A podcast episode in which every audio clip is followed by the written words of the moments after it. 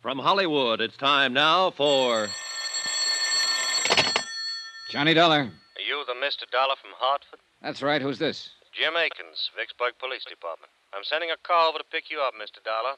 Some questions I want to ask you about that young lady you were with last night. I hope you weren't planning on leaving town. Of course I wasn't. I canceled my plane reservations last night. If you tell me where you're located, I'll come down by myself. No sense getting head up. You aren't in your own backyard now, you know, Dollar. I know where I am, the town where a girl died in my arms. If you can stop getting lazy with me for a minute, maybe you can tell me who she was. Why? Because I'd like to talk to her family. I was the last one to see her alive. Who is she? We haven't identified her yet. To us, she's still Jane Doe.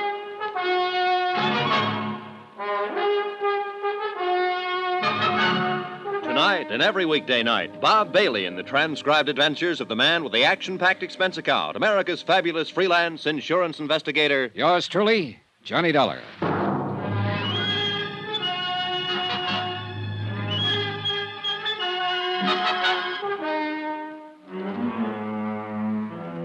Expense account submitted by Special Investigator Johnny Dollar. Location Vicksburg, Virginia. To. to Special Investigator Johnny Dollar. The following is an accounting of expenditures during my investigation of the Plantagen matter. A real mystery about a very mysterious girl who happened to be dead. Expense account item five, 10 cents, one morning newspaper, which carried a two inch story and a half inch space about an unidentified girl who had died at Vicksburg Emergency Hospital the previous evening. I was reading it over in the lobby of the Plantation Hotel when one of the Vicksburg police force stepped up to the desk and asked for my room number. He was a swarthy man in a black suit, plain clothes type. Well, I beg pardon? I'm Johnny Dollar. Oh. Jim Akins. We talked on the phone a little while ago. You said you were sending a car. Well, you sounded so huffy about everything, I thought I'd drop over myself to say hello. I got the car outside. Okay, okay, let's go then. Where you from, Dollar? Hartford, Connecticut. I'm an insurance investigator. Look, I talked to a man in your burglary division yesterday about the burglary they had at the hotel yesterday. I was sent down here by Eastern Seaboard Casualty Insurance Company. You got any identification on you? Yeah, sure. Here. Okay. Look like who you say you are. Now, just what was your connection with that girl who died at the emergency hospital? I met her outside in the parking lot last night, back at this hotel. She was with a man. I don't know who he was. They were having an argument. I stopped when she asked me to help her. I, uh, I got rid of the man and took her inside here and bought her a drink. Then I started to put her in a cab to send her home, but she got sick before the cab could take off, so I took her to the hospital. She died there. And that, Mr. Akins, is it. How long did you know her? About a half hour, all told. She didn't tell you her name? No, Where she lived? no, Name of this man she was with in the parking lot? Who was he? I haven't the slightest idea. Well, what kind of trouble was she having with him? She didn't tell me that either.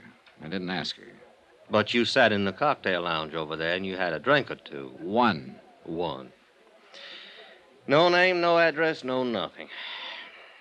Well, maybe we better do all our talking downtown. Anything you say, Akins. Let's go.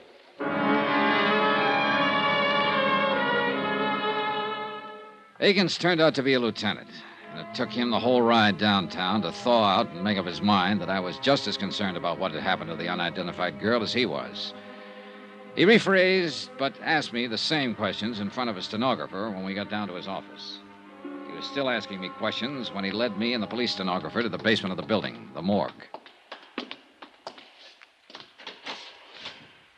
And she didn't say anything to you about herself before she collapsed, huh? No, all I know is what I've told you. You're sure? Positive.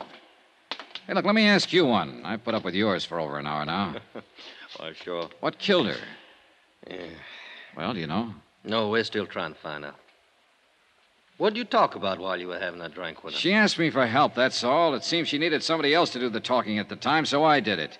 I made jokes and tried to get her to laugh. I was a great big cut up. Get sawed me if you want. It won't do much good. Still got some things to find out.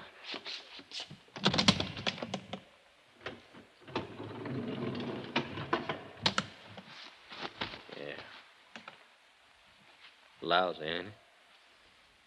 It sure is. This is the girl you were with last night. Yes. You're positive. I'm positive.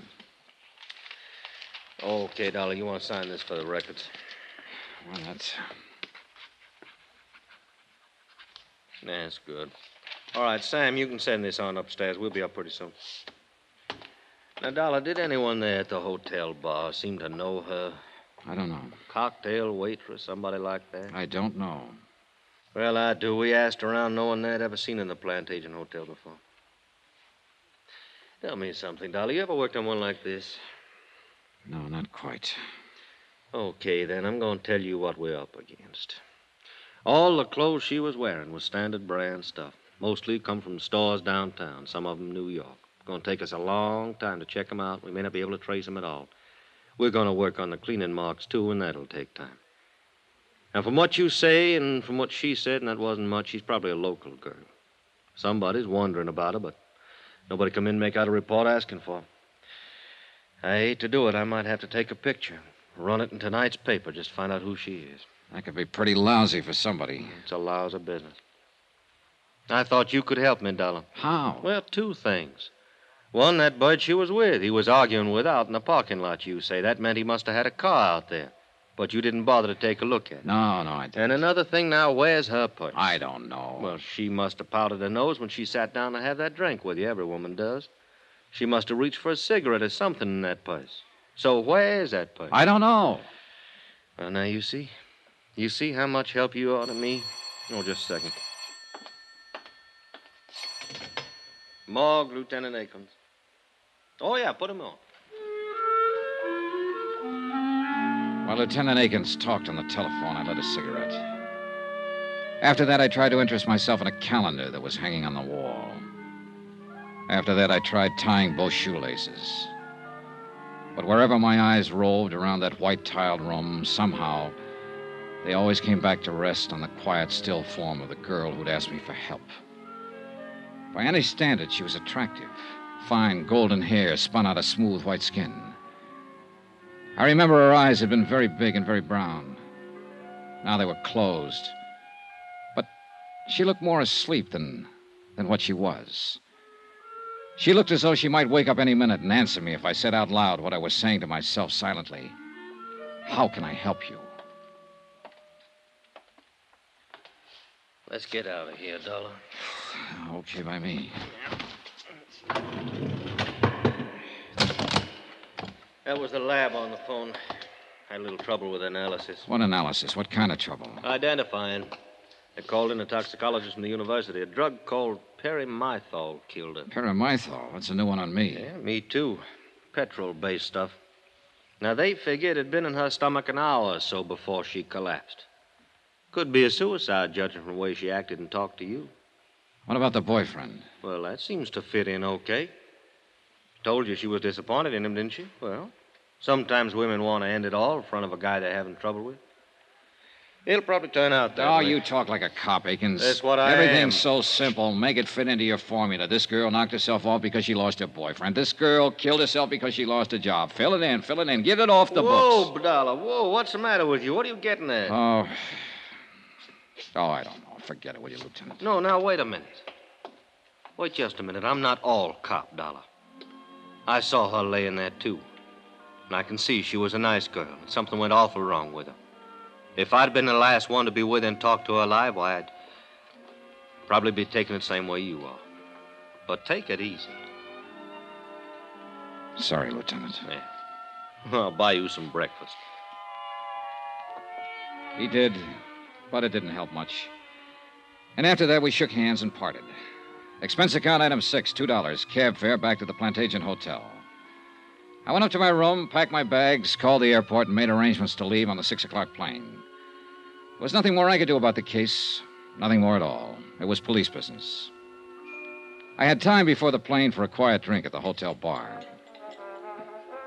What's your pleasure, sir? Oh, some of that little water. Yes, sir.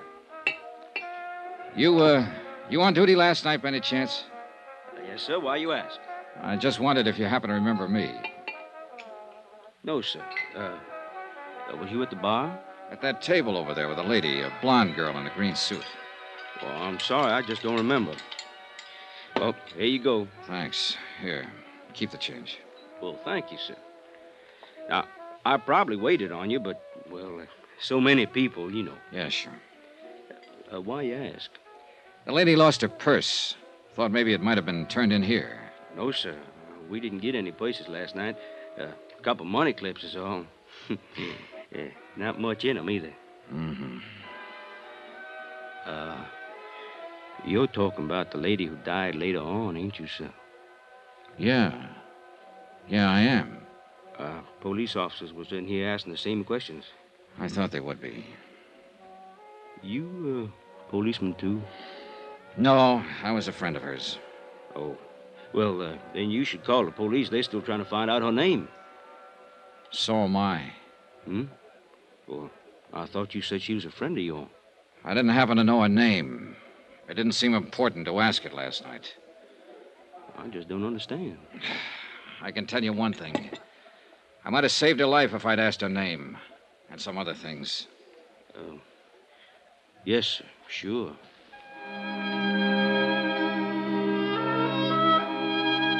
Expense account item seven, three dollars, three drinks. I sat there for almost an hour talking to the bartender.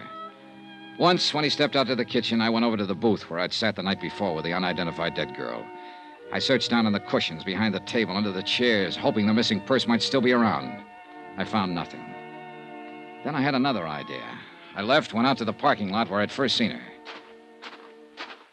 Got your car, mister? No, I don't have one. Oh, well, Hey, look, uh, last night I was out here with a lady. I, I met her and a man here in the parking lot, uh, about over there where that Chevy is. uh huh.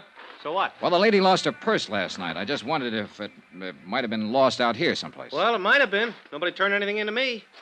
Want to take a look? Sure, good. All right. About what time last night? Oh, around 10, maybe a few minutes after. uh huh. A lot of cars in and around that time of night. Did you look last night? Oh, I didn't know it was missing until this morning. Oh. About here, you say, huh? Here's the Chevy. Yeah, Well, let's take a look. yeah, make it a good look. Yeah. Well, hey, I think you're in luck. Huh? Yeah, yeah, here's a purse. Hey, you're in real luck. Is that hers? It was hers, all right. A green suede purse, the same color as the green suit she'd been wearing. It still carried the faint sweet odor of her perfume as I remembered it. I looked inside, but there was nothing to tell me her name lipstick, comb, a $10 bill, and some small change. And one other item a 32 automatic, recently fired.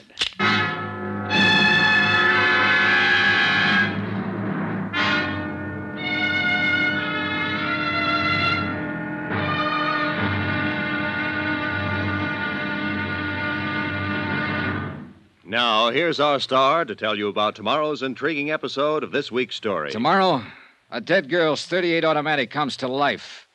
Join us, won't you? Yours truly, Johnny Dollar.